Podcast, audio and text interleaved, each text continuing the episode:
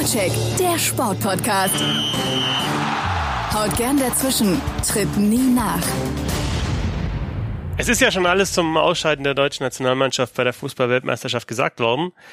Auch in vielen Variationen. Aber noch nicht von uns und das wollen wir natürlich ändern. Deutschland ist raus aus der Fußballweltmeisterschaft als Titelverteidiger. Zum ersten Mal scheitert die Mannschaft bei einem WM-Turnier in der Gruppenphase. Aber die gute Nachricht, das Turnier geht noch weiter. Ja, es geht echt noch weiter mit dem Achtelfinale, Viertelfinale, Halbfinale, Finale, Spiel und Platz drei ist auch mit dabei. Und wir werden darüber sprechen. Habe die Ehre, schön, dass ihr mit dabei seid. Hier ist der Vorcheck. Ich bin Christoph Fetzer. Geh mal kicken! Die Fußball-Weltmeisterschaft. Wie versprochen, so ein bisschen später, unser Blick auf das WM-Turnier mit den beiden Männern, die jede Aufstellung von Fortuna Düsseldorf in der vergangenen Saison auswendig kennen. Nämlich mit Romelu, äh, mit äh, Konstantin Eckner von Spielverlagerung.de auf Twitter at cc-eckner. Servus Konstantin. Kahn Eihahn für Deutschland. Und mit Christopher Ramm von mirsanrot.de auf Twitter at ramc. Grüß dich, Servus. Servus, Usami hätte uns geholfen. Bevor wir uns. Watcheck. Uns. Bevor wir auf die deutsche Nationalmannschaft blicken, ähm, müssen das natürlich ein bisschen ausführlicher machen, als wir es eigentlich vorgehabt hätten, weil wir gedacht haben, ja, kommt noch was, aber es kommt halt jetzt nichts mehr. Äh, Christopher, vielleicht so mal kurz äh, Blick auf das ganze WM-Turnier. Was sind denn so deine Eindrücke nach der Vorrunde? Also insgesamt finde ich das Turnier von der spielerischen Qualität besser als erwartet. Ähm, es ist zwar nicht, nicht hochklassig, also auch im Vergleich jetzt vielleicht zu, zu 2010 und, und 2014, das sicherlich nicht, aber wir sehen relativ viele Mannschaften, die sich auf Augenhöhe begegnen und was auf jeden Fall auch auffällig ist, ist natürlich, dass die Top-Mannschaften oder viele dieser vermeintlichen Top-Mannschaften Probleme haben, sich ähm, Chancen zu erspielen und das ist so ein bisschen die Bundesliga in groß an manchen Stellen.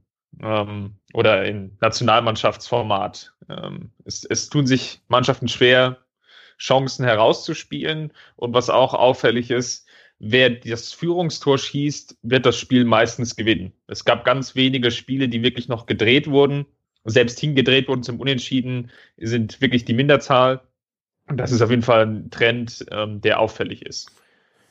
Es gibt ja diese, diesen Satz, es gibt keine Kleinen mehr. Ich meine, es gibt ja doch noch Unterschiede zwischen Brasilien und Panama natürlich, aber auf was führst du das dann zurück, dass, dass so viele Spiele wirklich ausgeglichen sind? Und alle können kicken und haben einfach einen taktischen Plan, wie man halt einfach vielleicht auch zerstören kann, beziehungsweise ein Spiel eng halten kann. Das ist so, das ist so die Quintessenz. Das auf jeden Fall und das vielleicht auch den Top-Mannschaften den vermeintlichen Top-Mannschaften wie vielleicht Brasilien, wie Argentinien, aber auch Frankreich zum Beispiel zu nennen. Deutschland. Irgendwie Deutschland natürlich auch an vorderster Stelle. Ähm, ein oder mehrere Schlüsselteile dennoch fehlen, ähm, um zum Beispiel ihre individuelle Qualität ähm, stärker nach vorne zu bringen. Zum Beispiel sei es jetzt taktischer Natur in einigen Fällen aber auch, dass halt Absicherung erstmal über alles gestellt wird. Selbst bei diesen Mannschaften, zum Beispiel Brasilien hat ja sehr, sehr darauf ähm, oder war sehr, sehr darauf bedacht, ähm, erstmal die eigene Null auch zu halten. Wenn ich jetzt an das Spiel gegen Serbien denke, ähm, bei Frankreich kann das eigentlich ähnlich gesagt werden. Ähm, es ist eine sehr, sehr kontrollierte Offensive. Und bei Deutschland war es eben, dass sie am Ende des äh, der Hinrunde oder der, der nicht der Hinrunde, aber des, äh, der, der Gruppenphase die meisten ähm, Schüsse hatten von allen Teams, ähm, es aber nicht geschafft haben, solche Tore zu erzielen. Und das ist jetzt so ein, so ein Punkt, der da, da ein bisschen auffällig ist. Aber das ist so ein Faden, der, den könnte man eigentlich wie eine Blaupause auch ähm, von der Bundesliga jetzt über die, ähm, über die WM legen. Konstantin, dieses Aufbrechen auch von Defensivsystemen, hm, was ist denn da die, die naheliegendere Lösung? Mannschaftstaktisch oder ist es tatsächlich einfach so, dass du, dass du halt Individualisten brauchst oder einen Individualisten, der, der eben da mal so eine, so eine Abwehr auseinanderspielen kann? Ja, ich bin eigentlich der Meinung, dass bei dieser WM es sogar auffällig war, dass diejenigen Teams, die sehr auf einen Spieler fokussiert waren oder immer noch sind, im Fall von Portugal oder auch Argentinien, dass die sich eher schwer tun, weil diesen einen Spieler kann eine gut organisierte Defensive eher aus dem Spiel nehmen. Ähm, beispielsweise Schala zum Teil, aber auch bei Marokko hat man es gesehen mit Ziyech, der, wenn der, der musste sich teilweise selbst den Ball vorlegen, weil es doch sehr über ihn ging und über andere weniger. Ähm, und Messi wurde von Island und ganz speziell von Kroatien ähm, auch mehr oder weniger isoliert. Ähm, bei, im Fall von Kroatien natürlich auch von sehr starken Sechsern mit Modric und Rakitic. Ähm, und deshalb kam er da überhaupt nicht zum Zug. Und wenn eine Mannschaft wie Argentinien zum Beispiel auf, auf einen einzigen Superstar oder einen einzigen Offensivstar dann ähm, fokussiert ist und versucht nur den ins Spiel zu bringen, dann, dann funktioniert das nicht. Ähm, ich glaube, Argentinien ist wirklich das prominenteste Beispiel ähm, davon. Und andere Teams sind etwas ausgeglichen an der Offensive und das funktioniert dann normalerweise auch besser, weil es mit einem einzigen oder auch nur mit zwei Spielern eben dann nicht klappt. Ähm, beispielsweise England hat eben nicht nur Kane, auch wenn viel über den geschrieben wird, ähm, sondern mit Raheem Sterling und auch mit Jesse Lingard, ähm, ganz speziell bei dem Turnier jetzt, äh, zwei weitere, die da sehr gut auch in die Lücken stoßen, die dann aufgemacht werden von Kane und die die Ablagen dann aufnehmen, die, die Kane spielt. Ähm, ganz alleine könnte er es eben dann nicht bewerkstelligen gegen äh, eine ganz gut äh, organisierte Defensive. Ähm, andererseits ist es so, dass, ähm, das ist ein Beispiel, das man jetzt bei Deutschland, bei Spanien sieht, bei den zwei sah im Fall von Deutschland, bei den zwei ähm, ambitioniertesten Mannschaften im Ballbesitz, dass man Risiko gehen muss im letzten Drittel und das haben beide nur vereinzelt getan. Ähm, und Risiko bedeutet eben nicht nur kombinationsstark zu sein, weil Spanien und gerade auch Deutschland sind ja sehr auf Passkombinationen aus und weniger auf Triplings. Ähm, nun ist aber gerade Deutschland, äh, hat es eben nicht geschafft, auch diese, diese Triplings hier und da zu, äh, zu forcieren.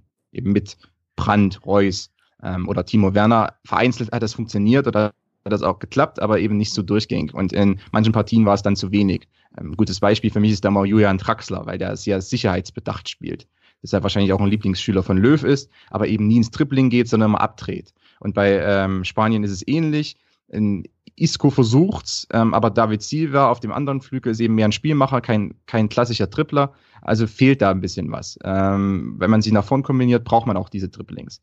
Und, und die besseren Teams oder die, die favorisierten Teams jetzt bei der Weltmeisterschaft, die können das dann eher, die versuchen das dann eher. Frankreich ist ein gutes Beispiel, natürlich äh, drei, vier, fünf Weltklasse-Trippelern. Ähm, und, aber das hängt eben nicht an einem. Frankreich, da hängt es nicht allein an Mbappé oder hängt es allein an Dembélé, sondern dann ist es mehr so ein, so ein gemeinsamer äh, versucht dann die, den Gegner auseinanderzuspielen und da geht jeder, da geht jeder mal ins Tripling. Da, da wird auch ein bisschen kombiniert und dann wird versucht, äh, zwei gegen eins Situationen, zwei gegen zwei Situationen zu kreieren. Aber ähm, so kann man schon massierte Defensivreihen auseinanderspielen.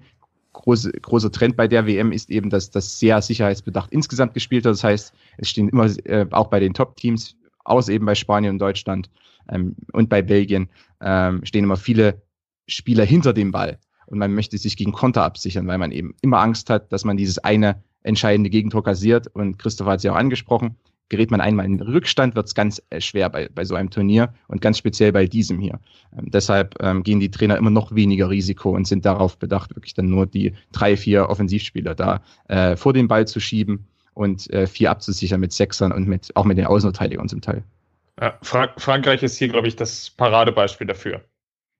Die wirklich sehr, sehr eine kontrollierte Offensive spielen. Uruguay könnte man sicherlich auch noch nennen, ja. von dem man Uruguay aber seit jeher auch. Ja, ja, seit jeher natürlich. Ähm, aber das sind so zwei, die jetzt im Achtelfinale stehen, ähm, die ich da, glaube ich, an allererster Stelle nennen würde. Genau, und dazu noch Brasilien ähm, die mit, wobei Tice da ein bisschen offensiver jetzt rangeht, weil er Coutinho ins Mittelfeld stellt und äh, in der Vorbereitungsphase oder in der Qualifikation war es meistens äh, Renato Augusto oder Fernandinho. Also geht er da ein bisschen mehr Risiko, weil er merkt, dass er diesen nachstoßenden Spieler braucht. Und das ist mit Coutinho und Paulinho, die, die stoßen aus dem Mittelfeld nach und unterstützen dann die drei Angreifer, äh, Neymar, Rechuch und, und Villan. Ähm, aber trotzdem wird da auch viel abgesichert. Das heißt, ähm, auch da, diese Vorstöße werden sehr dosiert eingesetzt. Das heißt nicht, dass Coutinho und Paulinho ständig vorgehen und dass Wagner über, über rechts die ganze Zeit vorrückt auf der Außenbahn, sondern es wird äh, da auch kontrolliert getan. Ähm, und Brasilien ist auch ein gutes Beispiel. Die haben aus 2014 natürlich gelernt, äh, mussten sehr, sie haben sehr auf die harte Weise äh, gemerkt, was, was passiert, wenn man eben nicht diese def äh, defensive Organisation hat und auch wenig Stabilität im Team. Und die machen jetzt genau das Gegenteil. Die erinnern in gewisser Weise auch an 1994, als Brasilien Weltmeister wurde mit einer ähm, doch eher defensiveren Einstellung, damals sehr verpönt im Land auch, äh, mittlerweile nicht mehr ganz so. Man hat eingesehen, dass es notwendig ist, viel Fokus auf Pressing und aber auch vor allem auf Konterabsicherung. Ähm, und deshalb äh, kann man auch, selbst wenn man Coutinho im Mittelfeld hat, dann, dann stößt der nicht ständig äh, in die vordersten Räume vor, sondern er bleibt auch mal zurück, bleibt im Rückraum und, und äh, wartet eher darauf, dass es dann Gegenpressing-Situationen gibt. Ähm, und wie gesagt, also Spanien und Belgien von den ver verbliebenen Teams sind die beiden, die am meisten Risiko gehen. Bei Belgien sieht man es hier auch daran, dass Kevin De Bruyne ähm, Sechser spielt und dass äh, Yannick Carrasco äh, links außen oder linken Flügelläufer spielt oder gestern gegen England ähm, da, da spielten dann Shutley und äh, Torgen Hazard auf den Flügelverteidigerpositionen. Also die, Martinez ist ja ein sehr um, offensiver Trainer oder ballbesitzorientierter Trainer. Das ist, also die gehen ein bisschen mehr Risiko, aber die anderen Teams eher weniger. Und Bra Brasilien, du hast gesagt Frankreich auf alle Fälle, Brasilien, ähm, ja, da, und Mittelweg gehen dann manche wie Kroatien. Christoph, jetzt habt ihr ja beide schon so ein paar Punkte angesprochen, die der deutschen Mannschaft zum Verhängnis geworden sind. Das eine ist die mangelnde defensive Stabilität, das andere war die, die mangelnde Kreativität im letzten Drittel. Kann man da vielleicht noch ja so eine in Behäbigkeit umschlagende ähm, Kontrollabsicht mit dazu nehmen und vielleicht noch mit ein paar Abstrichen Chancenverwertungen hat dann das Gemisch, das eben zum Ausscheiden geführt hat? Ja, ich glaube, das fasst schon ganz gut zusammen. Gegen, ich glaube, jedes Spiel muss muss irgendwie isoliert betrachtet werden, weil wir so eine ja, drei Phasen gesehen haben. Es sind ähm, Themen, die, glaube ich, in allen drei Spielen aufpoppen, aber unterschiedlich stark. Im Mexiko-Spiel sicherlich das Problem der Konterabsicherung, die ja wirklich überhaupt nicht funktioniert hat. Da hatte man sicherlich noch versucht, auch zum Beispiel über Dribblings, ähm, sich Chancen zu kreieren. Ähm, das hatte halt dann zu erheblichen Ballverlusten geführt oder man hat auch sehr, teilweise Risikopässe gespielt. Ähm, was dann natürlich dazu geführt hat, dass Mexiko ein Konter nach dem anderen fahren konnte, weil die defensive Absicherung hier einfach nicht gestimmt hat, die, die Harmonie im Team. Im zweiten Spiel gegen Schweden würde ich sicherlich sagen, dass irgendwo das Problem der Chancenverwertung da eine Rolle gespielt hat gar nicht so sehr die, ähm, die Konterabsicherung, die hat eigentlich bis auf die Viertelstunde in der ersten Halbzeit relativ gut funktioniert, als dann auch das Gegentor gefallen ist. Und in der dritten, im dritten Spiel gegen Südkorea würde ich sicherlich unterstreichen, das mangelnde Risiko. Das hat man dann gemerkt, als Löw dann reagieren musste, nachdem Schweden im Parallelspiel in Führung gegangen ist, ähm, dass eigentlich so eine Nervosität reingekommen ist, so, wir müssen jetzt unbedingt ein Tor schießen, ähm, was dann zu überhasteten Aktionen geführt hat, einfachen Ballverlusten, Angriffe wurden nicht zu Ende ausgespielt und so weiter und so weiter. Aber wenn man sich jetzt mal die anderen 60 Minuten, die vorher gespielt wurden, anschaut, dann war es eigentlich vollkommene Risikovermeidung. Was sicherlich auch am Personal lag, was sehr, sehr ähnlich zu dem Mexiko-Spiel wieder war. Also Özil und Kedira sind wieder zurückgekommen ins Team. Ähm, sicherlich auch mit ihren gewissen Learnings, die sie erzielt haben. Ähm, wir müssen defensiv sicherer stehen und so weiter und so fort. Das, das hat man sehr, sehr gut an Kedira gesehen. Es gab einige Szenen, in denen Kimmich und Groß irgendwie so die, das, das Bindeglied gefehlt hat, um den Aufbau weiter nach vorne zu schieben, weil Kedira sich meistens irgendwie äh, nicht aus dem Deckungsschatten nach vorne bewegt hat, sondern eher immer die defensivere, in Anführungsstrichen passivere Position gesucht hat, so nach dem Motto, wenn ihr jetzt den Ball verlieren, dann stehe ich zumindest noch hinter dem Ball. Und hat sich halt nicht so gut in das Offensivspiel integrieren können, das ein Riesenproblem war. Und das sind, glaube ich, immer so einzelne Elemente, die, die bei Deutschland hier wirklich aufgepoppt sind in, und jedes Spiel irgendwie so isoliert für sich betrachtet werden muss. Natürlich können wir auch über das große Ganze dann in der Summe reden im Sinne von, war das jetzt die noch richtige Taktik für diese Art von Spielern oder hätte es vielleicht eine andere taktische Grundformation gebraucht? Oder alternativ, wenn es diese taktische Grundformation sein soll, haben dazu dann die, die Spieler gepasst an der Stelle? Wo würdest du ansetzen? Ich glaube, ich würde irgendwo so bei, bei beiden Punkten ansetzen. Also ich glaube, wenn wir sagen, dass das Löw hat einen sehr, sehr, oder wenn Löw äh, davon ausgeht und sagt, ja, in dem 4-2-3-1, da fühlt er sich sicher, das ist das System, das hat sich bewährt. Mit dem System ist er Weltmeister geworden, hatte in den vorherigen Turnieren viel Erfolg erzielt. da muss man hier, glaube ich, ansetzen, dann eher bei der, bei der Frage des richtigen Personals. Da würde ich an allererster Stelle natürlich sagen, ähm, ist Kedira der richtige Partner für Groß gewesen in zwei von drei Spielen? Da würde ich halt mal so ein, so ein Fragezeichen dahinter setzen. Zweiter Punkt wäre, die Gegner haben Deutschland sehr, sehr häufig auf die Flügel rausgedrängt. Also gerade Südkorea hat das extrem gut gemacht, ähm, dass sie die Deutschen so gepresst haben, dass das ein sehr, sehr früher Flügelfokus war. Waren da dann die richtigen Flügelspieler nominiert in den jeweiligen Spielen? Also in dem Sinne vielleicht äh, Goretzka zu nennen, passte jetzt Goretzka unbedingt als Rechtsaußen, aber auch Müller. In den beiden vorherigen Spielen ist Müller jetzt so der perfekte Außenspieler. Und vielleicht auch, ist dann Werner der richtige äh, Zielspieler im Sturm oder wäre es nicht sinnvoller gewesen, vielleicht Werner auch auf eine Außenposition zu stellen, ähm, wo er vielleicht über Dribblings ähm, ja, Szenen halt auflösen kann durch seine Schnelligkeit, wo er auch vielleicht ein bisschen Unruhe stiftet, weil er dann einfach mal auch Vertikalläufe einstreuen kann. Das, das, das passt halt in sich das Gesamtbild nicht ganz zusammen. Also da waren viele Zahnräder, ähm, wo es so ein bisschen geknirscht hat. Sicherlich gab es das auch in anderen Turnieren. Wir in uns alle noch 2014 mit äh, Lahm und seiner Rolle. Sollte er jetzt eher Mittelfeld spielen oder doch Rechtsverteidiger? Deutschland hat im Endeffekt dann am Ende mit, mit vier Innenverteidigern in der Verteidigung gespielt. Ähm, das war sicherlich von der ähm, personellen Struktur her auch nicht ganz optimal. Aber das war vielleicht bezogen auf ein oder zwei Positionen und nicht bezogen ähm, auf alle Mannschaftsteile hinweg, diese Fragestellung. Konstantin, ähm, Mats Hummels hat ja gesagt, das letzte richtig überzeugende Spiel hat die Nationalmannschaft im Herbst 2017 gemacht. Bin ja kein keiner, der, der aus, aus Testspielen immer so groß was rausliest, aber hat sich das, was jetzt Christopher angesprochen hat, in den Testspielen auch schon angedeutet. Und ja, was, was wäre tatsächlich da die Lösung gewesen? Also mir ist halt auch aufgefallen, dass, dass viele Spieler halt einfach in anderen Rollen waren als im Verein viele Schlüsselspieler. Also Groß hat ja zum Beispiel Christopher schon angesprochen.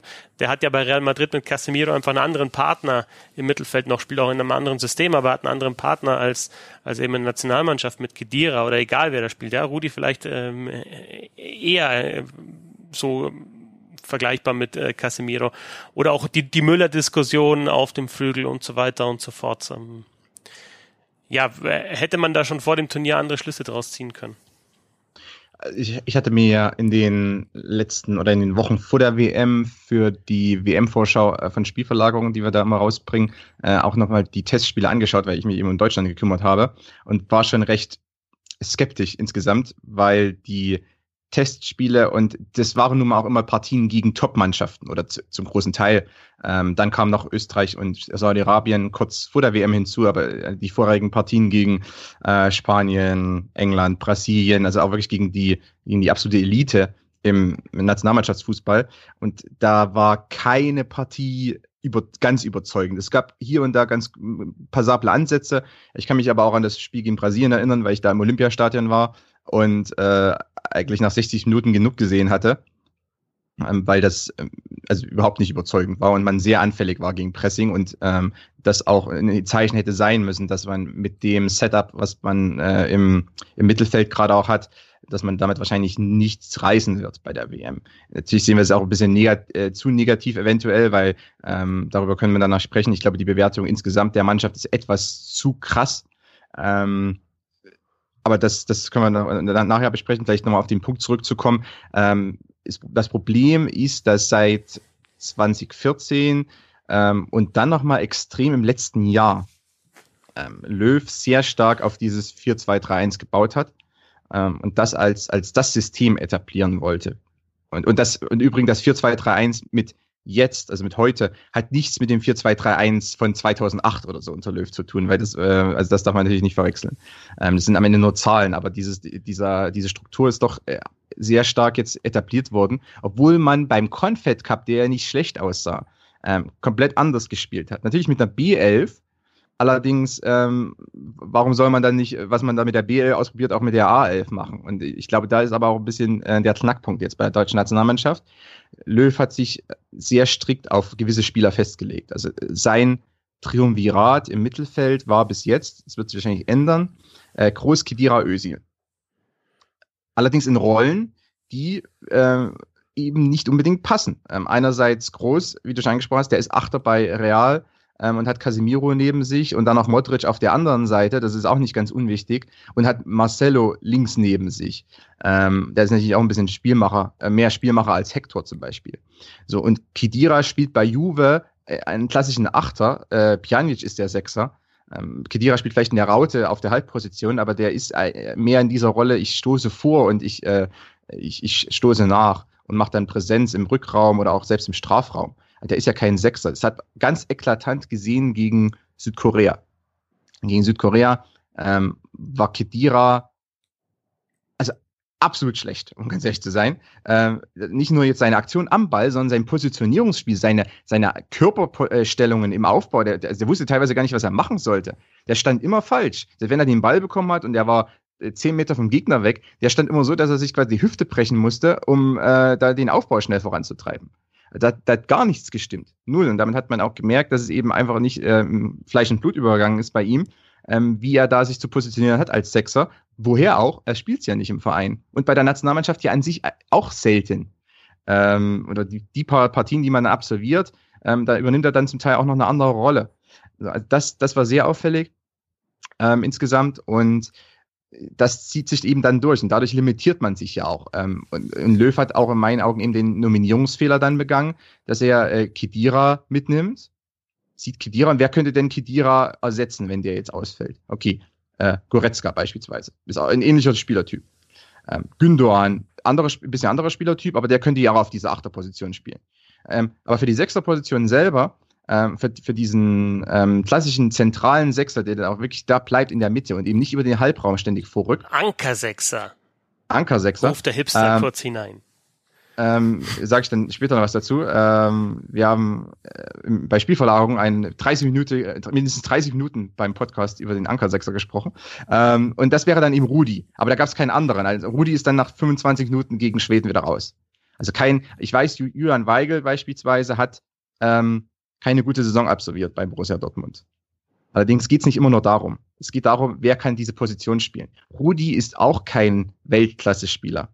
Der sitzt auch bei den Bayern häufiger auf der Bank. Der ist eben der eine jetzt im Team gewesen, der diese Position spielen kann. Und kann, es, ist eben, es ist eben nicht so, dass man im Jahr 2018 einfach sagen kann, ach, der, der und der ist ein guter Spieler, der kann eh alles spielen. So funktioniert das nicht. Das ist, ist viel zu komplex, so, so klappt gar nichts. Also kann, wenn ich dann auch höre, dass er muss dann da vielleicht Hummels auf der Sechs spielen oder so, solche ganz kruden Ideen. Nein, das, das funktioniert nicht. Ähm, Rudi kann das spielen, Julian Weigel kann das spielen. Ähm, gibt auch noch ein, zwei andere in der Bundesliga jetzt, ähm, die, die dann vielleicht noch weiter unten drunter sind. Max Meyer eventuell, obwohl der kein richtiger Abräumer ist.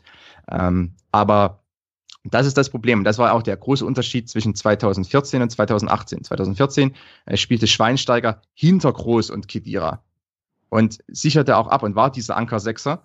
Und der ist eben jetzt hier äh, in, bei diesem Turnier nicht da gewesen. Und, über, und das war ein, ein, entscheidend äh, für den Misserfolg. Es war nicht der einzige Grund, aber es war einer der ganz großen Hauptgründe. Denn wenn wir nochmal zurückblicken, diese 25 Minuten mit Rudi auf der Anker 6 gegen Schweden, ähm, war eventuell äh, das Beste, was bei dieser WM präsentiert wurde. Also man braucht nur die Zahlen anzuschauen. Groß, hundertprozentige Passquote. Rudi, hundertprozentige Passquote. Schweden hatte sechs Pässe in den ersten zehn Minuten gegen Deutschland weil die einfach nicht an den Ball kamen, weil Deutschland alles kontrolliert hat. Und, und ähm, Löw wollte ja diese Kontrolle und, und diese absolute Dominanz auch etablieren. Deshalb war natürlich auch der ganze Verlauf des Turniers sehr, sehr kontraproduktiv, weil man gegen Mexiko verliert und weil man dann in, einer Drucksituation ist. Deutschland hätte natürlich auch besser ausgesehen, hätte man es von vorn wegspielen können. Das heißt, Sieg im ersten Spiel und dann äh, spielt man es, also äh, ist man auch in der Pole Position und kann daraus dann ähm, das, das quasi das Rennen dominieren. Ähm, weil Deutschland ist eine Mannschaft, die eher so spielt, die eher ähm, von, das von vorn weg spielt. Ein bisschen wie die Bayern auch.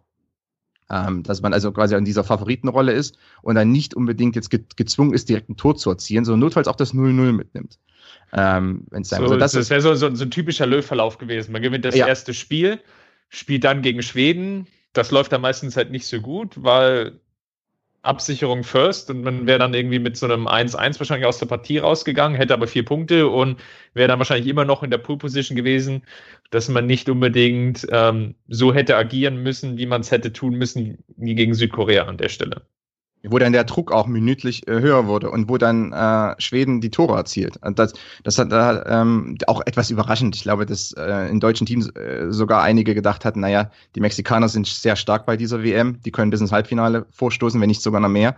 Ähm, die werden ähm, alles versuchen, um das Spiel zu gewinnen, weil damit sie auch Brasilien aus dem Weg gehen. Das ist ja das Problem jetzt für Mexiko. Die spielen es gegen Brasilien und äh, sind damit zum, weiß nicht, zum 18. Mal wahrscheinlich dann im Achtelfinale raus. Äh, in ihrer Ver Verbandsgeschichte. Also das hat wahrscheinlich auch keiner auf dem Plan. Dann fallen die Tore im Parallelspiel und Deutschland muss dann äh, reagieren. In einem anderen Verlauf, wie gesagt, mit dem Sieg am, im ersten Spiel, dann äh, geht Deutschland hier mit fünf oder, oder ähm, sieben Punkten durch. Und keiner redet danach darüber, dass vielleicht das zweite Spiel, wie so oft bei einer WM, so eher mittelmäßig bis schlecht war.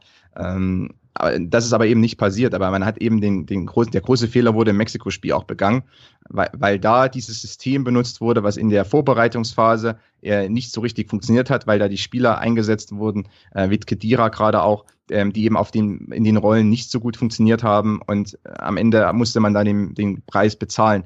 Ähm, spielt man im ersten Spiel gegen Südkorea, reden wir wahrscheinlich auch über ein anderes Turnier, weil ähm, ich, ich schätze, also Südkorea war ja nicht so stark. Das ist, ich meine, die, dass die 2-0 gewinnen, das hat ja eher andere Gründe, das war dann der Spielverlauf, weil Deutschland dann in der 88. Minute dann ins Chaos aus äh, verfallen ist, was Wobei, ganz normal ist. Da, da sind wir jetzt ja, du hattest ja vorher schon mal auch kurz angerissen, ähm, bei der vielleicht zu krassen Kritik. Ähm, ich finde natürlich auch, da, da brauchst du schon Cojones, also hättest Cojones gebraucht, äh, Weigel zu nominieren, das, da, da, da hätten sich dann viele gefragt, ja, was soll denn das denn bitte, der hat keine gute Saison gespielt.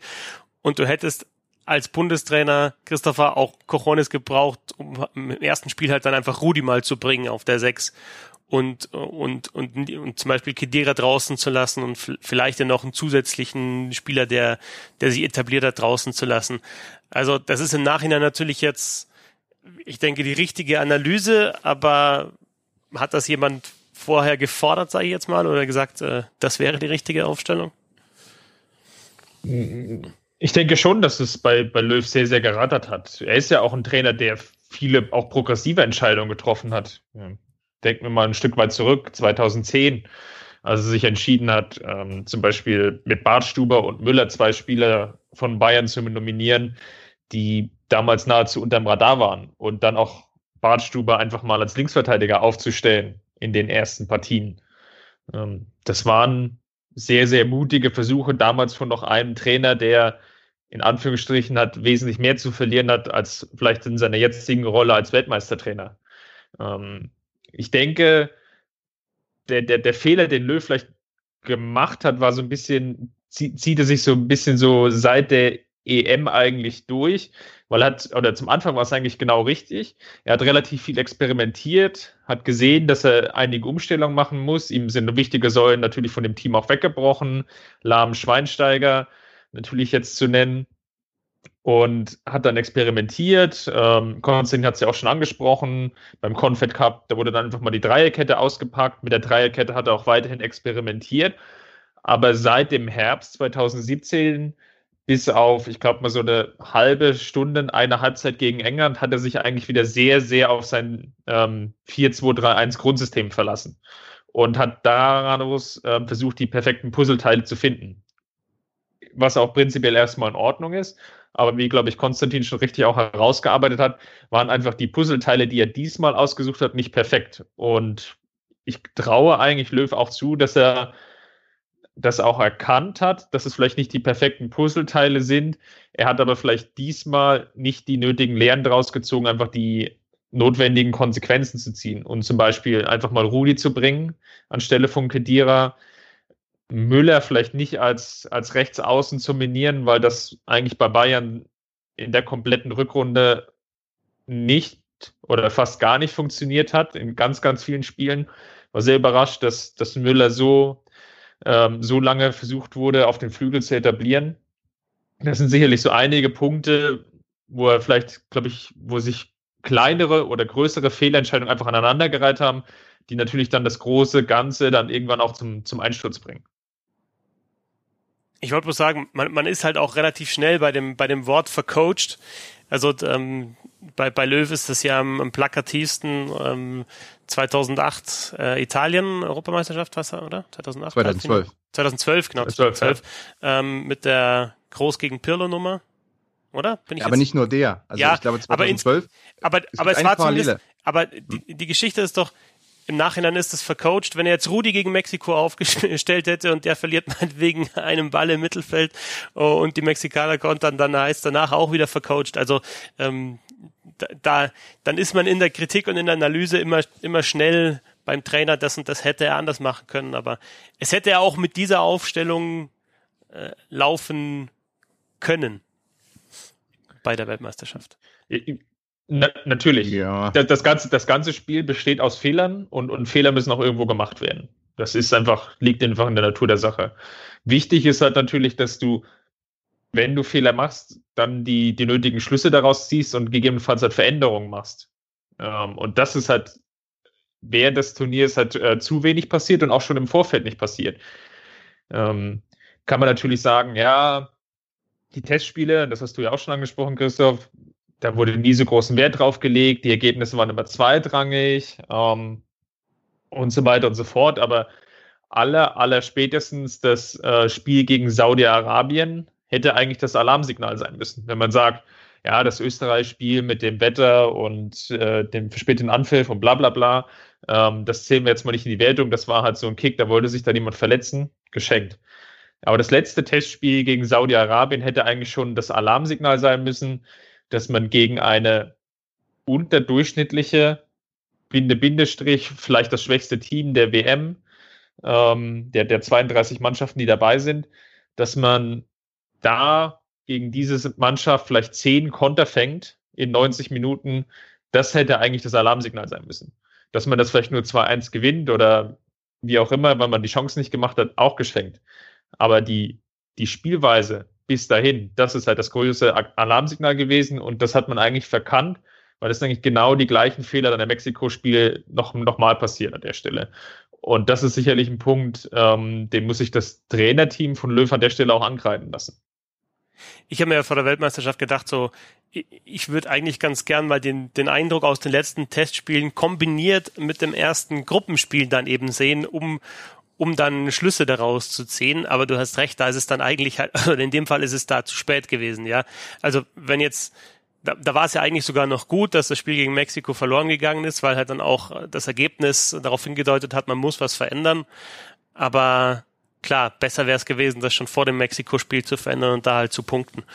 Aber also ich habe mir da auch selbst nach dem Saudi-Arabien-Spiel gedacht, hey komm, die sind voll in der, voll im Training drin. Ähm, das ist Saudi-Arabien, das ist ein Testspiel. Äh, warte mal das Mexiko-Spiel ab und äh, ja, nach dem Mexiko-Spiel war es ja jetzt im Nachhinein gesehen, das war ja schon der große Anfang vom großen Ende. Was mich halt wirklich so überrascht, ähm, dass Löw die viele, glaube ich, richtige Schlüsse gezogen hat aus dem Mexiko-Spiel heraus für das Schwedenspiel. Ähm, Konstantin hat es ja angesprochen, die erste Viertelstunde war ja ähm, überragend gespielt. Und dass er dann aber wiederum den, den Rückgriff gemacht hat und eigentlich wieder zurückgebaut hat für das Südkorea-Spiel. Das ist so ein Punkt, den, den habe ich bis jetzt auch noch nicht verstanden. Und der ist mir vielleicht auch in der Nachberichterstattung natürlich dann aufgrund des Ausscheidens ähm, so ein bisschen untergegangen da hätte ich schon gerne verstanden, warum Löw sich jetzt wiederum für, ähm, für Kedira auf der 6 entschieden hat und warum er sich auch zum Beispiel für Öse dann in dieser Rolle entschieden hat. Das ist mir so in der Aufarbeitung dann natürlich so ein bisschen verloren gegangen, weil die mediale Berichterstattung dann sich so auf das große Ganze fokussiert hat. Da hätte ich schon so gerne seine, seine Motivation dahinter gesehen. Klar, Rudi war verletzt, aber es hätte natürlich noch vielleicht andere Alternativen gegeben, um das Ganze halt aufzulösen. Und das, ähm, das würde mich schon noch mal gerne interessieren. Konstantin, du hast ja vorher gesagt, ähm, das ist schon ein Punkt, der mich auch nochmal ähm, jetzt interessiert im Vergleich zu 2014. Es kann nicht jeder Spieler im Mittelfeld einfach mal eine andere Position spielen, das ist schon klar. Aber Stichwort Mannschaftsdienlichkeit jetzt noch. Das war ja doch äh, 2014 Mannschaftsgeist und Mannschaftsdienlichkeit ein, ein großer Punkt jetzt diesen Ankersechser, hat es da vielleicht auch zum Beispiel bei Groß an der Bereitschaft gefehlt, diese Rolle zu übernehmen? Hat es an der Bereitschaft der Spieler gefehlt, sich vielleicht dann ja im Vergleich zum Verein umzustellen und vielleicht jetzt mal ihr eigenes Ego äh, unter den Mannschaftserfolg zu stellen? Ich, ich glaube einfach, dass Groß nicht dieser klassische Ankersechser sein kann, weil ihm da, ähm, also weil er seit Jahren mittlerweile äh, bei Real Madrid eine Position spielt und sich da ähm, und, und immer wieder, also er, ich weiß nicht, Groß hat wahrscheinlich in den letzten fünf Jahren äh, zwei Millionen Pässe aus dem linken Halbraum gespielt. Ähm, und von den zwei Millionen Pässen kamen eine Million 999, wie viel auch immer an. Ähm, und äh, er ist vollkommen darauf fokussiert, von da aufzubauen, entweder äh, den Diagonalball zu spielen oder in den Zwischenlinienraum. Ähm, das war ja auch das, was, was eigentlich diese Taktik war. Äh, Groß spielt in den Zwischenlinienraum auf Özil und, und Reus am besten, weil ähm, Özil im Zwischenlinienraum ist meistens äh, brandgefährlich. Ähm, das hat ja überhaupt nicht funktioniert, weil Groß zugestellt wurde. Äh, und, und ich glaube aber, wenn man ihn jetzt zentral aufgestellt hätte, wäre das nicht anders gewesen. Da hätte er noch äh, weniger dann eventuell Möglichkeiten gehabt, mal den Pass zu spielen. Ähm, äh, wichtig ist ja dieser, Rudi war ja im Spiel gegen Schweden wichtig, weil er ähm, nicht weil er jetzt diese Präsenz im Aufbau hatte, sondern weil er zwischen Groß und Boateng, zwischen den beiden Spielmachern, äh, im Aufbau, weil er da diese Sicherheit äh, gegeben hat. Also einerseits hat er den Ball durchlaufen lassen, andererseits hat er die Gegner mit beschäftigt und er hat aber auch im Gegenpressing notfalls dann direkt reagiert und konnte rausschieben. Und äh, ich denke, Groß ist eben viel, viel wichtiger, wenn er dann den, den Spielmacher halb links gibt. Ähm, wenn nämlich Groß ins Mittelfeld, also in die Zentrale rückt und den Ankersechser spielt, ähm, wer ist denn dann der Spielmacher links? Da gibt's ja dann keinen. Hector kann das nicht. Und wenn Rüdiger spielt, dann geht das auch nicht. Ähm, und beide Innenverteidiger in, in den Spielaufbau zu involvieren, ist auch äh, sehr gefährlich. Ich meine, Deutschland hat schon sehr risikoreich gespielt und gerade in der ersten Partie Hummels und Boateng ja äh, ähnlich wie Spanien mit Ramos und, und Piquet äh, schon auch in, in ungünstige Situationen geschickt, weil sie dann oftmals zu zweit allein waren oder wie beim Gegentor gegen Mexiko, äh, wahrscheinlich die entscheidende Situation dieses Turniers, äh, weil dann ähm, so, sogar Hummels zentral ganz allein war und dann noch den Fehler macht, rauszurücken. Also das, äh, das wäre eher problematisch gewesen, wenn man Groß jetzt da ins, ins Zentrum schiebt. Ich, ich glaube, ähm, und ich meine, wir können jetzt immer noch über vercoacht reden. Ich weiß nicht, ob es unbedingt vercoacht ist, nur, nur Löw hat äh, gewisse ähm, Entscheidungsmuster, die sich wiederholen. 2012 bei der EM, als es nicht gut lief, als auch die Partien gegen Griechenland etc. nicht gut waren, ähm, da gab es nicht, das Italien-Spiel ist dann so im Gedächtnis geblieben. Die vorherigen Partien waren teilweise auch chaotisch. Ähm, und seine, seine Personalentscheidungen waren auch sehr wild. Er hat da äh, massiv umgestellt, dieses Spiel. Hat mal der gespielt, mal der gespielt, ähm, rotiert ohne Ende. Bei dem und beim jetzigen Turnier auch wieder. 20 Spieler kamen zum Einsatz. Nur Ginter und zwei Ersatztorhüter nicht. Das, das ist immer ein, gutes, äh, ein guter Indikator dafür, dass Löw äh, etwas, äh, ähm, ja, wie soll man sagen, äh, dass, die, dass es ein bisschen am Rotieren ist und nicht ganz genau weiß, was er jetzt zu tun hat. Und äh, immer am, wieder am, Su am, am, Suchen ist. Ja, am Suchen. Also er hat da kein, er hat keinen Plan so richtig dann am Ende gehabt, was, was mache ich jetzt eigentlich? Okay, dann gehe ich wieder zurück zu Kedira und Özil. Ähm, oder dann, dann äh, auf einmal setze ich Goretzka ein, der in den vorherigen Partien keine Rolle gespielt hat. Ähm, das ist also, er war da wirklich äh, ein bisschen ratlos dann und das zeigt sich immer, wenn er dann anfängt, alle möglichen Spieler irgendwie einzusetzen. Ähm, äh, das, das ist dann schon ein guter Indikator. Und zum anderen, ähm, wenn es um den, nochmal um den Sechser, um da ganz kurz zurückzugehen, ich bin, ich bin eben davon überzeugt, es muss jemand sein, der auch im Verein oder äh, das irgendwie ein bisschen spielt und ein bisschen beherrscht. Ähm, das Problem war auch, Rudi war verletzt und Gündoan hat das ist auch ein Knackpunkt dieser ganzen Geschichte gewesen. Gündogan hat nach der Einwechslung gegen Schweden so ganz hoch gespielt, das ganz, war ganz hoch positioniert die ganze Zeit. Und das, da weiß ich nicht, woran das lag. Ähm, lag das an Gündogan selber, dass der einfach gemacht hat, was er wollte, oder lag das an Löw, weil er es ihm gesagt hat? Ähm, weil das war schon ein Knackpunkt. Denn wir dürfen nicht vergessen, Gündogan hat bei Manchester City in der vergangenen Saison ähm, doch immer mal, nicht, nicht regelmäßig und nicht durchgängig, aber immer mal auf der Sechserposition hinter zwei, hinter De Bruyne und äh, David Silva gespielt. Das heißt, er hat ja die Position schon begleitet äh, die jetzt gebraucht oder die, die jetzt gebraucht wurde jetzt äh, ähm, dann im letzten Spiel auch oder auch nach der Woody-Verletzung. Hat er genau diese Position auch äh, schon inne gehabt. Hat sich zwischen die Innenverteidiger fallen lassen, hat, hat von hinten aufgebaut, hat abgesichert hinter De Bruyne und äh, Silva hat mit De Bruyne, der halb links spielt, wie groß, interagiert. Und dann gegen Schweden macht das nicht und dann ist er gegen äh, Südkorea draußen. Also wenn ich ein bisschen was vorwerfe, dann eher vielleicht, äh, warum äh, sagt Löw, okay, Gündogan kann das, ähm, die und die Anweisung, du machst das jetzt so und so, du machst das so wie bei Manchester City, ähm, die ja auch dieses dominante Ballbesitzspiel haben und in gewisser Weise auch an Deutschland erinnern. Ähm, vielleicht ein bisschen Seitenverkehr zum Teil, aber trotzdem. Und das wurde aber nicht getan. Und ähm, dann kam Kedira wieder rein und hat äh, das gleich, den gleichen Murks, sorry, gespielt wie äh, schon gegen Mexiko. Also das ist, das, das macht mich ein bisschen ratlos, muss ich ganz ehrlich sagen. Und deshalb, for Coach ist vielleicht nicht unbedingt äh, das richtige Wort, aber äh, man hat einfach gesehen, dass, dass Löw dann am Ende keinen richtigen Plan mehr hatte. Und ganz ehrlich, wir brauchen jetzt nicht so viel rein zu interpretieren, aber das sieht man Löw auch an. Äh, also ähm, das sieht man Löw sogar an der Seitenlinie an. Denn ähm, wenn es für ihn nicht gut läuft, äh, zieht er dann einen Buckel und äh, sieht ein bisschen zusammengekauert aus. Und wenn es für ihn läuft, steht er gerade da an der Seitenlinie und ist selbstbewusst und weiß, dass es läuft. Und bei dem Turnier äh, ist Löw seit Minute eins äh, mehr oder weniger mit, mit Kopf nach unten äh, durch, durch die Kabine und am Spielfeld entlang gelaufen. Äh, und das hat, hat schon darauf hingedeutet, dass er wahrscheinlich wusste, dass es ein bisschen problematisch wird, aber natürlich mit dem Gruppenaus hat keiner gerechnet. Ich denke, Viertelfinale aus war sowas, was in Betracht gezogen wurde. Jetzt haben wir ziemlich genau eine halbe Stunde über die Probleme bei der deutschen Mannschaft äh, gesprochen. Können wir gern auch noch sagen, dass Mexiko das nach Ballgewinn wirklich sehr geil gemacht hat. Äh, schneller Pass nach vorne. Chicharito hat sich angeboten, so wie beim Tor, und dann wirklich mit Tempo nach vorne gespielt. Ähm, Schweden hat einfach defensiv sehr gut verteidigt. Entlastung war dann lange äh, weg und Südkorea, ich meine, Christopher, Südkorea hat da vorne angegriffen und hat aggressiv gespielt und hinten das letzte Drittel haben sie auch ganz gut verteidigt. Ja, so kann man es, glaube ich, zusammenfassen. Es war nicht überragendes Niveau, aber es hat halt gereicht, um zu profitieren von den Problemen, die wir, glaube ich, jetzt versucht haben, in den letzten 20 Minuten an der Stelle aufzudröseln. Und das waren jeweils die perfekten oder nahezu perfekten Taktiken, um diese deutsche Mannschaft zu bespielen haben natürlich auch den Vorteil gehabt, dass äh, alle drei als Außenseiter reingegangen sind und ähm, das auch, äh, also Deutschland hätte jeweils nicht so spielen können. Das ist halt das Problem dann auch eines Favoriten beziehungsweise eines aktuellen äh, Titelträgers, amtierenden Weltmeisters. Lasst uns vielleicht, um dann auch überzugehen auf die anderen Mannschaften, die noch drin sind oder vielleicht auch die eine oder andere, die ja ausgeschieden ist, ähm, so ein kleines Gedankenspiel machen. Konstantin, ähm, jetzt haben wir viel über eben ja diesen Ankersechser gesprochen, ähm, aber auch so ein bisschen über mangelnde Risikobereitschaft, mangelnde Kreativität im letzten Drittel.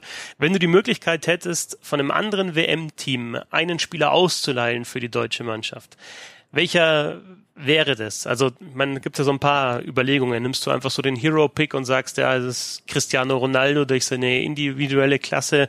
Sagst du, du willst einen vorne drin haben, so à la Harry Kane oder Lukaku, der, der mitspielen kann, aber auch abschließen kann. Ähm, willst du einen Linksverteidiger wie Marcelo ähm, oder willst du einfach einen guten Anker-Sechser?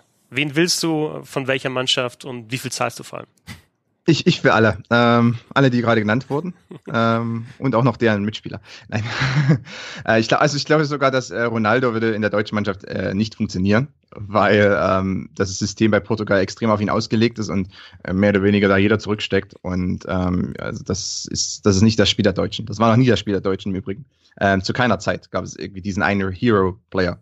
Nie. Also, ich meine, die besten deutschen Spieler waren ja oft auch eher so Sechser wie, wie Matthäus und Beckenbauer. Ähm, und dann, ähm, es ist, es, das ist einfach auch nicht so, die, diese Mentalität ist eine andere. Bei, bei Portugal ähm, ist auch die Hierarchie ganz, ganz gut für Ronaldo, weil da äh, die anderen 22, ähm, bis vielleicht auf ein, zwei Ausnahmen, die sind einfach unter ihm anzusiedeln, aber äh, bei, mit weitem Abstand unter ihm anzusiedeln.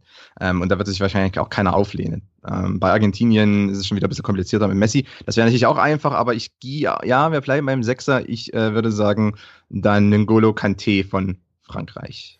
Der wäre Gold wert gewesen. Ähm, wobei Kanti bei einer Ballbesitzmannschaft nicht optimal ist, äh, ein bisschen besser im, im Umschalten und Gegenpressing, ähm, aber der hätte im, im deutschen Team jetzt gerade nach der Rudi-Verletzung dann schon diese Position besetzen können und hätte die Präsenz gehabt, auch um den ganzen zentralen Raum zu blockieren, beziehungsweise Kanti wäre vor allem auch gegen Mexiko, wäre der, äh, und jetzt kommen wir zum Preis, 65 Millionen Euro wert gewesen.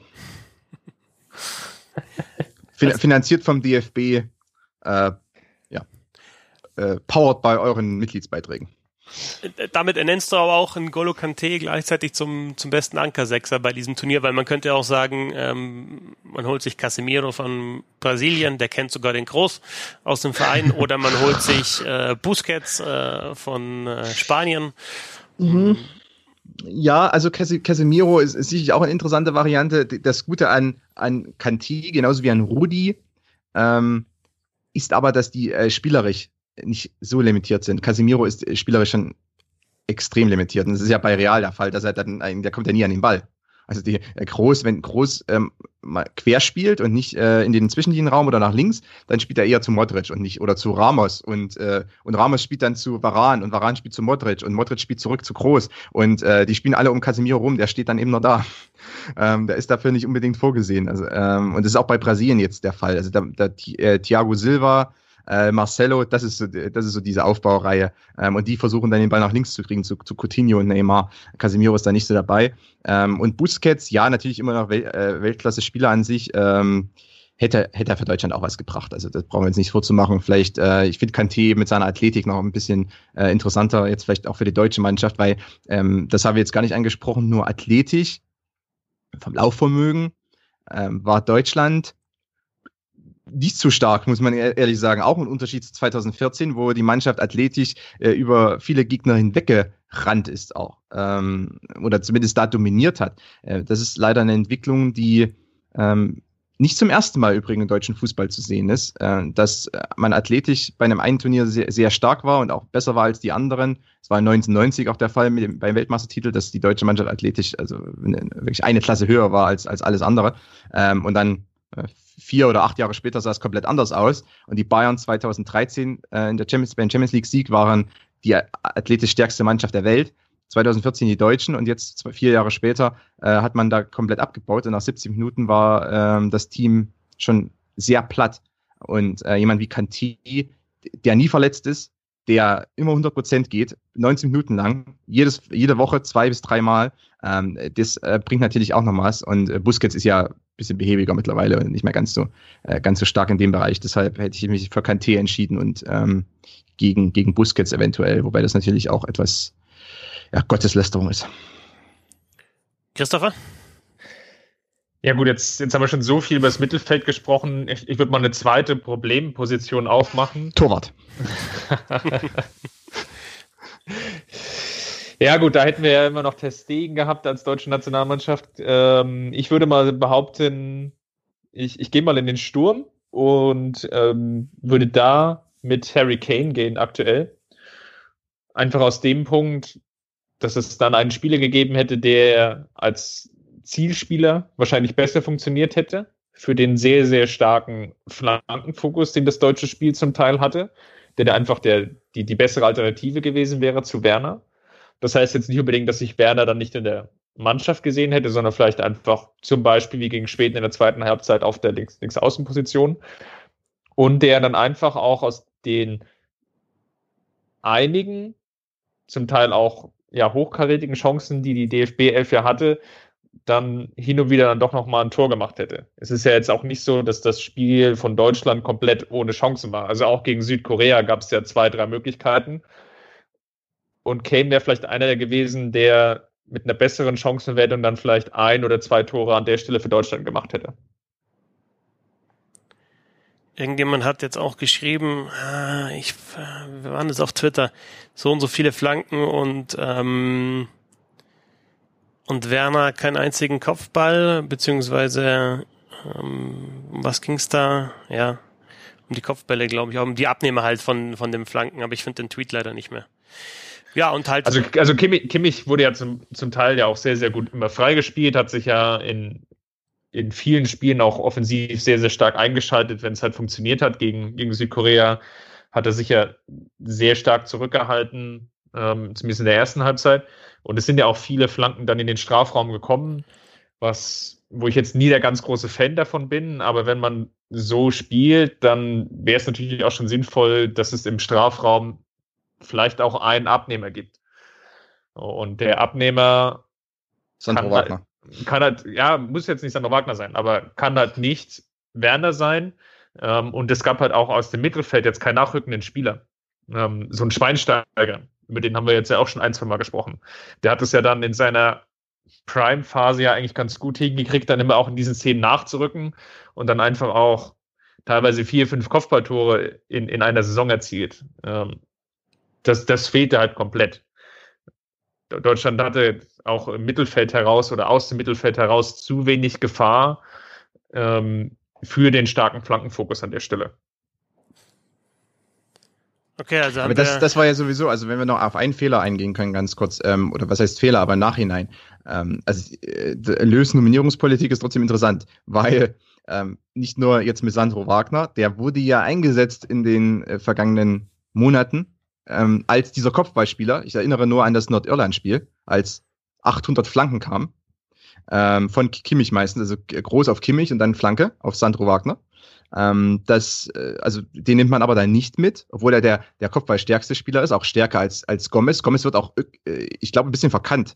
Ähm, der wird immer gerne als dieses Kopfballungeheuer dargestellt. Äh, das ist er irgendwie gar nicht. Der ist eher so ein, einer, der am Boden durchbricht, beziehungsweise auch ganz gut abschirmen kann und weiterleiten kann.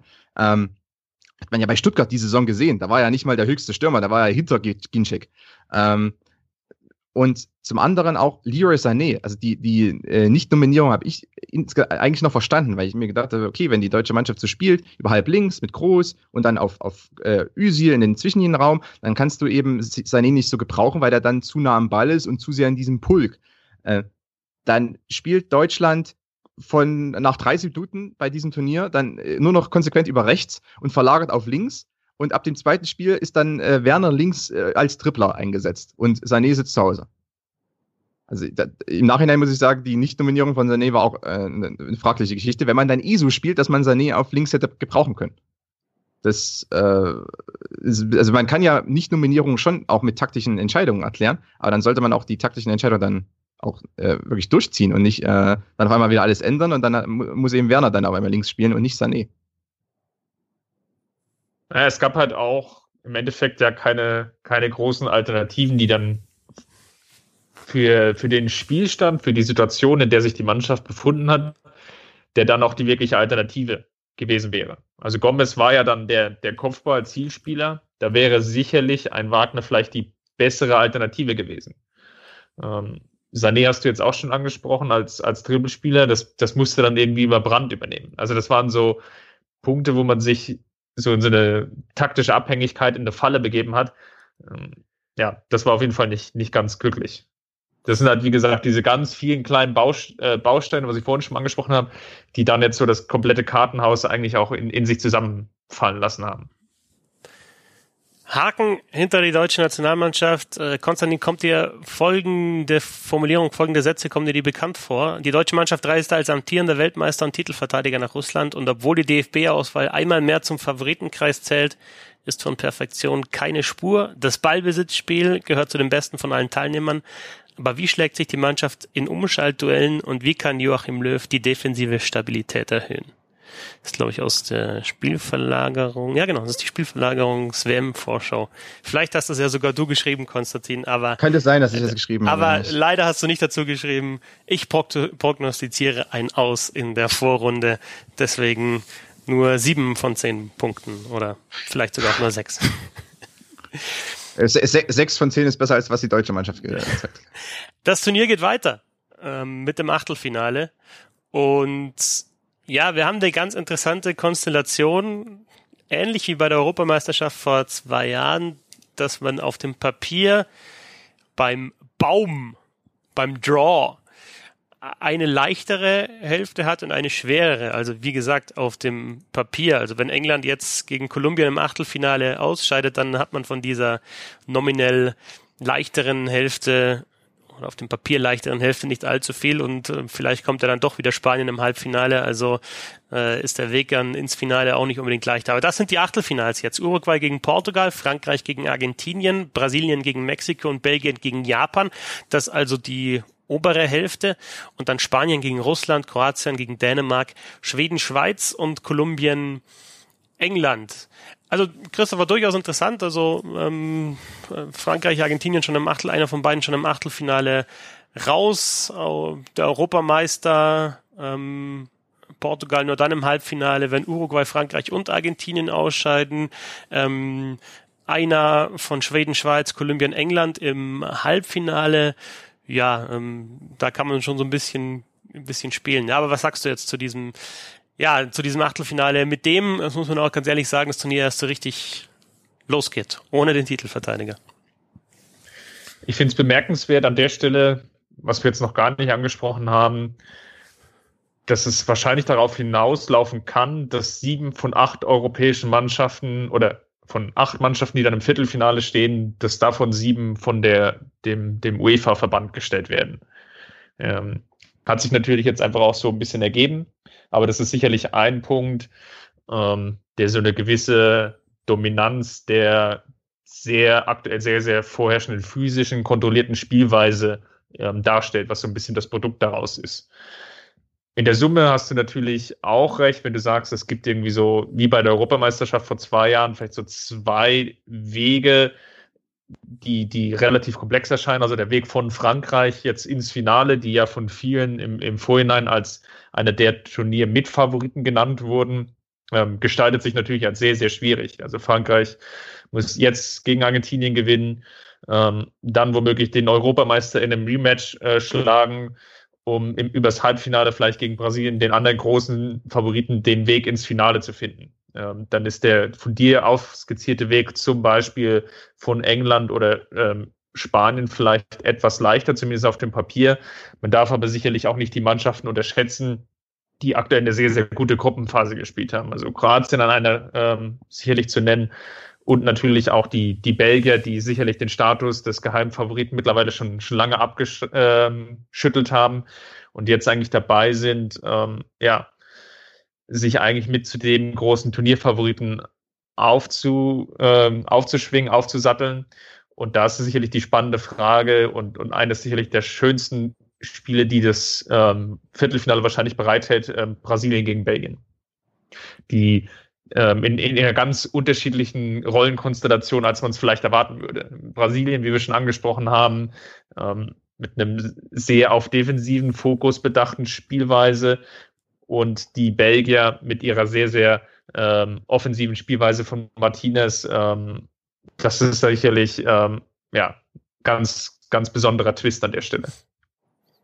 Wobei ich ja allein schon das Achtelfinale Brasilien gegen Mexiko äh, interessant finde, um, um halt rauszufinden, und da sind wir nochmal bei der defensiven Stabilität, der mangelnden bei der deutschen Mannschaft, äh, wie das äh, Brasilien besser macht gegen Mexiko und ob sie es besser machen. Also da sind halt im Achtelfinale, ich meine, Uruguay gegen Portugal, ähm, jetzt von den Namen, ich meine, das ist Europameister und Uruguay hatte eine, eine, eine gute, also jetzt nicht unbedingt spektakuläre, eine gute Gruppenphase gespielt. Das ist ein interessantes Achtelfinale, natürlich Frankreich, Argentinien, Brasilien, Mexiko, habe ich schon angesprochen, wie schlagen sich die Belgier. Also auch wenn, wenn jetzt dann so ein Achtelfinale wie Schweden-Schweiz dabei ist, wo man nicht so genau weiß, äh, was man davon halten soll. Äh, da sind schon jetzt in der ersten Runde echt äh, ein paar interessante Partien dabei und also große Mannschaften werden straucheln und vielleicht nicht nur die, die gegen andere große Mannschaften spielen. Konstantin, ähm, gibt es eine Mannschaft, die dich besonders überzeugt? Gibt es diese eine Mannschaft schon, die sich so herauskristallisiert hat als Favorit, die wirklich eine starke Gruppenphase gespielt hat und bei der man auch sagen kann, so wie die in der Gruppenphase gespielt haben, so kann das auch im, im K.O.-System jetzt weitergehen und klappen? Mm, von denen jetzt, äh, also im, im oberen, äh, in der oberen Hälfte des, äh, der Playoffs oder des Spielplans jetzt ist es vor allem Brasilien, die jetzt nicht so überragend oder was heißt so, so mitreißend gespielt haben, die aber so die kompletteste Mannschaft sind. Wenn man sich anschaut, wie die Mannschaftsteile funktionieren ähm, und interessanterweise auch der Trainer da zum Teil ähm, sich auch für Spieler entscheidet, wie Paulinho und Miranda, die vielleicht nicht äh, jetzt individuell über ihren Konkurrenten auf den Positionen stehen, aber im Gefüge sehr gut funktionieren. Und äh, darauf legt er Wert. Das Pressing funktioniert gut und die Defensive ist insgesamt sehr stark und am Ende gewinnt ja meistens derjenige, der eine starke, eine ultra starke Defensive hat, gerade jetzt in der K.O.-Runde. Ähm, wir erinnern uns an Deutschland, die haben äh, dann auch 2014 nur zwei Gegentore kassiert. Das eine war in der 120. Minute gegen Algerien und das andere war beim 7 zu 1 gegen Brasilien, wo dann nach beim 6 zu 0 oder beim 5 zu 0 dann irgendwann Brasilien mal ein Tor geschossen hat. Ähm, und Spanien 2010 kein Gegentor in der K.O.-Phase. Das heißt, äh, Brasilien schätzt sich deshalb sehr stark ein, weil die die beste Defensive haben bei diesem von den von den Top-Teams jetzt hier. Und äh, unter, ähm, in der unteren Hälfte im Spielplan ähm, ist der Geheimfavorit Kroatien. Ähm, nicht nur, weil die Modric haben, aber auch, ähm, weil die mit Rakitic den perfekten Nebenmann für Modric haben und ähm, weil die insgesamt im Mittelfeld brachial stark sind und ein bisschen unterm Radar noch fliegen, glaube ich. aber ähm, die könnten da den Durchmarsch schaffen, weil die spielen gegen Spanien wahrscheinlich im Viertelfinale. Ähm, und äh, Spanien ist nicht so stark, denen fehlt ein bisschen diese Offensivpower auf den Außen auch, äh, weil die da auch mit, mit verkappten Mittelfeldspielern dann äh, agieren. Und äh, ganz unten wird sich wahrscheinlich England bis ins Halbfinale äh, durcharbeiten, wo dann ihr dann England daran glaubt, dass das dann äh, darauf hindeutet, dass die englische Nationalmannschaft wieder zur alter Stärke zurückfindet. Ähm, und die werden dann im Halbfinale untergehen äh, gegen Spanien oder Kroatien. Und äh, deshalb kann ich mir sehr gut vorstellen, dass es zum Beispiel Finale gibt wie Brasilien gegen Kroatien. Weil, also es ist jetzt natürlich äh, ein bisschen Spekulation, aber ich, ich kann es mir gut vorstellen, um, um, ehrlich zu sein. Ist dann ähm, dass, Kroatien der geheimere Geheimfavorit äh, als Belgien oder der weniger geheime Geheimfavorit als Belgien in dem Fall? Bel Belgien ist in dem Sinne kein Geheimfavorit. Ähm, also Kroatien ist noch geheim, oder? Aber äh, Kroatien ist äh, ja es versucht noch geheim Aber wenn jeder sagt, dass sie geheim, dass sie Geheimfavorit sind, sind sie dann noch Geheimfavorit? Naja, du musst dir die Trikots anschauen. Ähm, die haben ja nicht ohne Grund diese Schachbretter. Ähm, die vers versuchen ein bisschen inkognito zu bleiben. Der hat nicht genug Geld für Tarnfarben. Super Grün, unauffällig, so ein Schachbrettmuster. Rot-weißes Schachbrettmuster ist brutal unauffällig. Naja, das ist anders. Die versuchen die gleiche Farbe wie, wie die äh, Eckfahnen und die Linienrichterfahnen zu haben. Das ist so ein bisschen, die wollen sich da verstecken. Ähm, hat noch nicht ganz so gut geklappt, aber äh, die, die arbeiten noch am Trikot. Das, ähm, die werden wahrscheinlich ein Spezialtrikot jetzt gegen Dänemark rausbringen. Ähm, weil Dänemark spielt auch in Rot und äh, Kroatien spielt halt Rot-Schachbrett. Und ähm, die sieht keiner. Bel Belgien ist an sich äh, kein richtiger Geheimfavorit, von denen erwartet ja jetzt jeder. Die haben äh, eine hochklassig besetzte Mannschaft, stehen auch mehr im Fokus. Nur, ich glaube, die scheiden äh, demnächst aus, weil äh, Martinez geht derart viel Risiko ähm, und hat defensiv nicht so die starke Absicherung insgesamt. Dann haben die auch ungünstigerweise gegen England gewonnen ich glaube, Janusz hat die Message nicht bekommen, dass man eigentlich verlieren sollte, ähm, um in die leichtere Hälfte zu kommen, in, in der K.O.-Phase dann. Und äh, das, das könnte ein bisschen ungünstig werden. Ich denke, in dem Spiel gegen Brasilien, äh, wenn nämlich dann die, also im Viertelfinale dann, wenn ähm, die Offensive nicht ganz so greift, weil Brasilien viel neutralisiert, dann wird es problematisch. Äh, wenn dann der Gegendruck kommt, dann sehe ich, äh, also ich, habe ich Bedenken, dass Belgien sich dann auch behaupten kann. Ähm, es sei denn, Martinez auf einmal ändert einiges und, und stellt komplett defensiv auf und zieht De Bruyne auf die 10 und äh, Tillemans dann als neuen Sechser mit äh, neben Axel Witzel. Das weiß ich natürlich nicht, wenn er das macht, aber im Moment deutet wenig darauf hin. Ähm, ja, also deshalb ähm, sehe ich Brasilien da schon eher als Favoriten. Frankreich, rein vom Spielermaterial her, sollte es sein, aber und ähm, das ist so mein, mein Running Gag quasi. Ähm, Spielermaterial top, Trainer mittelmäßig. Trainer sind immer entscheidend, auch bei so, auch bei so einem Turnier. Und ich glaube, Deschamps hat einfach nicht so die Idee, wie er das, äh, wie er das wirklich äh, auf die PS auf die Straße bringt im Endeffekt. Ich finde es interessant, dass der Weltmeister jetzt raus ist, äh, Riesenüberraschung und wir, wir schon anfangen, das Viertelfinale zu ernennen. Das muss doch erst noch ausgespielt werden. Also ja, für mich auch, es ist es halt auch nicht Partie, komplett undenkbar, dass Schweden oder Schweiz ins Halbfinale kommt, weil ich meine, einer kommt ins Viertelfinale von den beiden und dann Kolumbien, England, hm, weiß nicht, ob die so hundertprozentig in allen Mannschaftsteilen überzeugt sind. Also äh, Na gut, es gibt, ich, ja, gut, ich hoffe schon noch auf diese eine große Überraschung. Die, auf die ja, gut, dann spielt eben die Schweiz gegen Kroatien ja, oder Spanien und, und geht 5-0 unter. Also ja, ich meine, das ist ja auch möglich. Schweden, Schweiz im Halbfinale wäre ja schon Wahnsinn, oder? Also wer hätte denn das vorher gesagt? Ja, also ja, es gibt, gut, aber das ist ja, ist ja ganz normal. Also es gibt ja immer, es gab ja, Türkei 2002, Uruguay 2010. Es gibt ja immer so eine Mannschaft, die ins Halbfinale kommt. Oftmals zumindest. Es gibt natürlich hier auch im Achtelfinale so, ja, so schöne Absurds Alerts hier an der Stelle. Sicherlich Kolumbien, England ist, ist sicherlich eine Variante, ähm, dass es Kolumbien gelingt, die Offensive der Engländer weitestgehend zu neutralisieren und dann über einfache, schnelle Ballgewinne dann in Kontersituationen zu kommen. Das hat ähm, gut geklappt in den anderthalb Spielen. Ähm, das erste Spiel läuft natürlich so ein bisschen außerhalb der Wertung, weil man da seit der, ja, eigentlich das komplette Spiel in Rückstand und in Unterzahl bestritten hat. Das ist sicherlich eine Partie. Und dann gibt es natürlich auch offene Partien wie Uruguay, Portugal, ähm, Frankreich, Argentinien aufgrund ähm, der Gesamtkonstellation eigentlich in, in beiden Mannschaften, die, ja, wo ich jetzt keinen Favoriten ausmachen würde. Und dann gibt es natürlich die, die klareren Partien, äh, Belgien, Japan, Kroatien, Dänemark oder Spanien, Russland, die, die eigentlich auf dem Papier schon, schon relativ klar sind.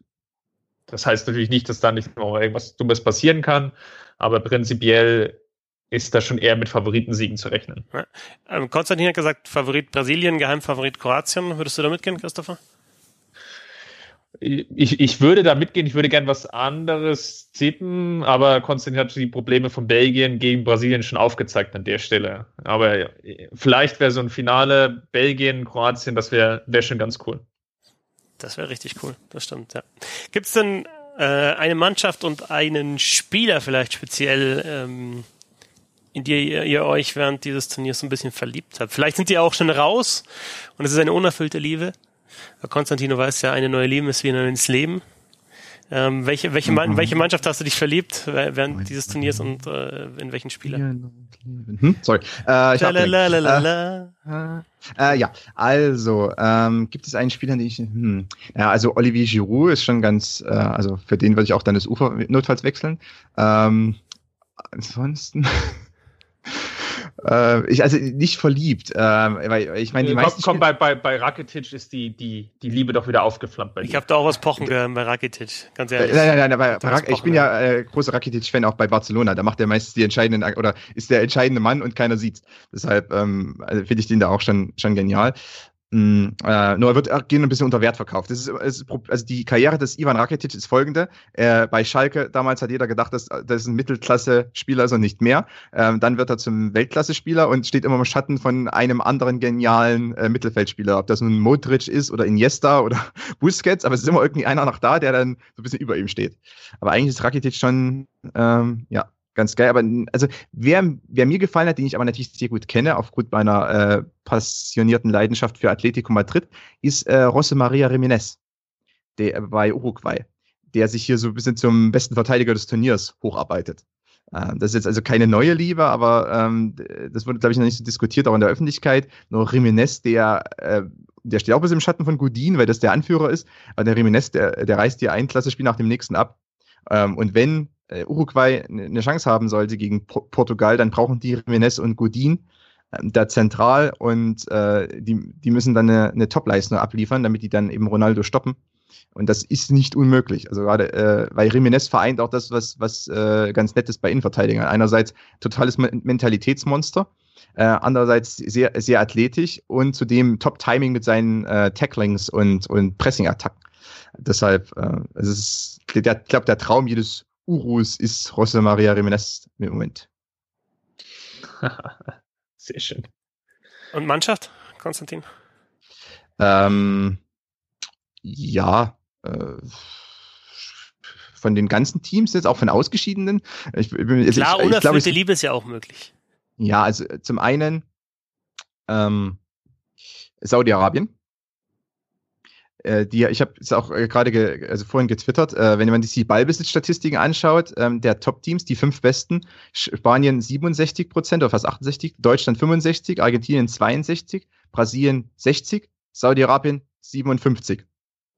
Ich, irgendwie, das sind fünf und eine passt nicht ganz rein. Da. Ich, ich, bin, ich, bin, mir nicht ganz sicher. Eine passt da nicht ganz in, die, in diesen äh, Reigen der, der Top-Ballbesitz-Teams. Ich finde es ganz interessant, dass es eine Mannschaft gibt wie Saudi-Arabien, die quasi ohne Innenverteidiger und Mittelstürmer spielen, beziehungsweise da nur auf, äh, auf Viertligaspieler zurückgreifen müssen von Niveau her. Und andererseits ähm, so ambitioniert am Ball sind. Ähm, das, das macht irgendwie Freude, weil die haben gedacht, wir versuchen es einfach mal in der Richtung. Und ist ja auch interessant für die, weil in vier Jahren äh, ist in Katar die WM ist jetzt keine direkte Heim-WM, aber ihr versteht, worauf ich hinaus möchte. Ähm, die haben Olli Kahn jetzt als Torwartberater. Ähm, also, wenn Saudi-Arabien noch so drei, vier, fünf ähm, Europäer einbürgern könnte, dann schauen wir mal. Schauen wir mal. Ähm, ich, ich, bin, ich bin gespannt. Vielleicht äh, können sie ein paar Spieler abwerben und die schnell Pässe ausstellen. Ähm, zum anderen, Wenn wir das mit Kante und Kane können, dann kann es sicherlich auch Saudi-Arabien. Ja, das geht nicht mehr, das geht nicht mehr. Aber es gibt doch den einen oder anderen. Äh, kann, Sané hat leider auch schon A-Länder-Spiele, ansonsten hätte ich ihn jetzt für Saudi-Arabien nominiert. Ähm, ja, das, das funktioniert leider nicht mehr. Aber es wird noch den einen oder anderen geben, äh, den dann Saudi-Arabien noch schnell einbürgern kann für, für die WM. Und äh, ansonsten bei den Teams, ja, äh, schwer zu sagen. Ich, ich würde fast äh, meinen, dass ähm, ja, Kroatien hat mir sehr gut gefallen. Ähm, und ich, ich mag den, den Stil, ich mag auch die Kombination aus ähm, klassischen Spielmachern wie Modric und Rakitic, ähm, dann den althergebrachten äh, Flügelläufer wie Perisic, und äh, dann den absolut kaputten Ante Rebic. Ähm, das macht irgendwie Spaß, die so zusammenzusehen. Und dann natürlich mein Čukic, ähm, der Akro-Leader. Deshalb, ähm, also die Kombination ist ganz nett. Und dann hat man auch noch auf der, auf der Bank den einen oder anderen und dann hat man noch so, so einen äh, Sorgenfall wie Kalinic, der dann einfach äh, suspendiert wird. Also es ist, ist eine Mannschaft, die gefällt mir. Äh, die macht Spaß. Und äh, wenn Ante Rebic Weltmeister wird, dann, ähm, dann ist was los, ja. Bruder.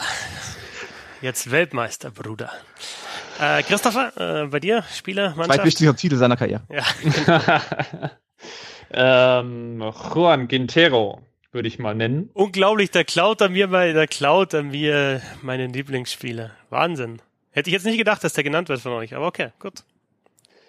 Ähm, das ist wieder so eines dieser typischen Beispiele und deswegen habe ich ihn an der Stelle genommen, der halt so im Vereinsfußball so komplett unter dem Radar schwebt, weil er einfach den Durchbruch in Europa nie geschafft hat, immer wieder ähm, von Porto aus ähm, in verschiedene Destinationen der Welt transferiert, um es mal so richtig groß aufzumachen und da aber nie so richtig den Durchbruch geschafft mit 25 ähm, und ist neben James, der ja ähm, nur gefühlt 20 Minuten auf dem Platz stand bisher, eigentlich die tragende Säule vom, äh, vom Spiel von Kolumbien und vor allem mit dem, mit dem richtig geilen Assist gegen Polen, diesen, diesen Pass durch die komplett in die Schnittstelle, das war schon ganz großes Tennis.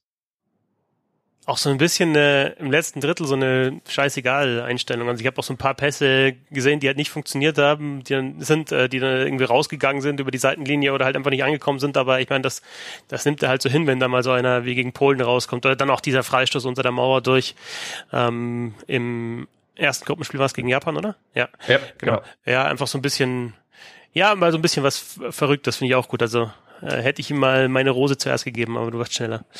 Ähm, gönn ich dir. Äh, Mannschaften? Ähm, gut, Kroatien haben wir schon genannt. Ich nenne mal vielleicht noch als ausgeschiedene Nigeria.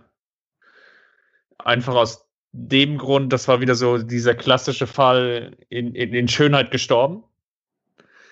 Offensivpotenzial da, ähm, man konnte es aber irgendwie nie so ganz umsetzen, Chancen ausspielen, vor allem im Spiel gegen Argentinien eine völlige Katastrophe.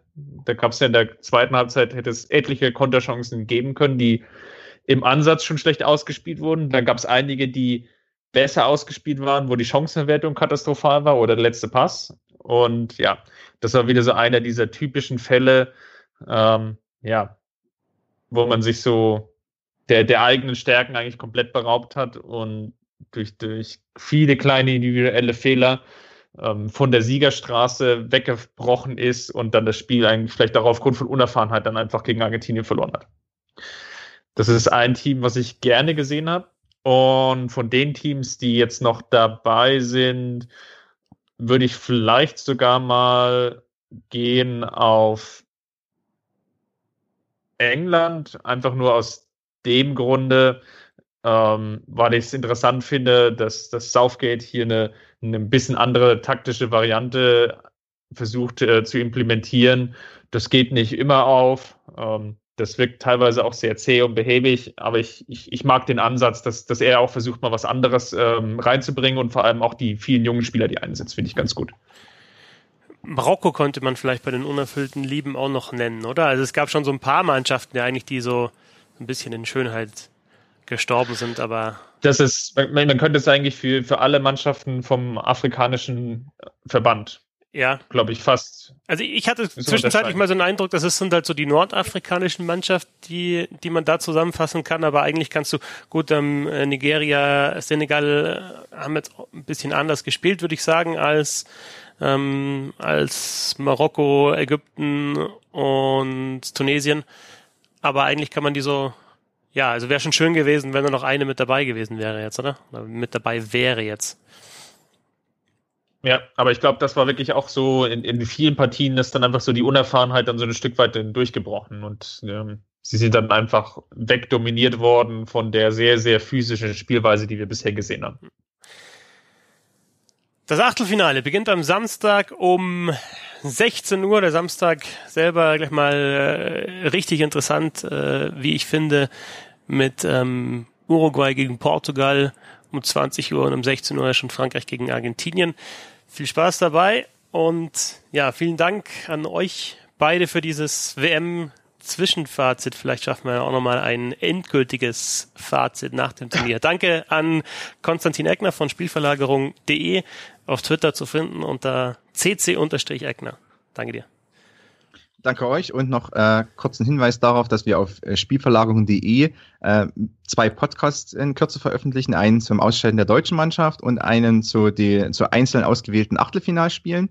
Ähm, außerdem auf Spielverlagerung.com haben wir schon einen veröffentlicht äh, mit jemand, der in Moskau aktuell ist. Ein kleines 30-minütiges Gespräch äh, zum deutschen Fußball ganz äh, generell und zur Zukunft der Nationalmannschaft. Und wir werden am Sonntag auch noch einen weiteren auf unserer englischen Seite äh, zum ähm, ganzen Turnierverlauf und so weiter veröffentlichen. Alle vier moderiert von meiner Wenigkeit. Wunderbar. Ähm, Höre ich mir an. Und vielen Dank natürlich auch an Christopher Ramm von mesanrot.de. Auf Twitter ist er at ramc. Danke dir. Danke. Bitte nicht vergessen, die Heizdecken, die bei uns im Mirsanrot Shop im Angebot sind. die, die, die sind jetzt im, im Sommersale da vielleicht nochmal reinschauen und, und zuschlagen. Ich bin Christoph Fetzer auf Twitter at 6 Danke fürs Zuhören, bis zum nächsten Mal und lasst ruhig auch mal rollen. Vorcheck, der Sportpodcast.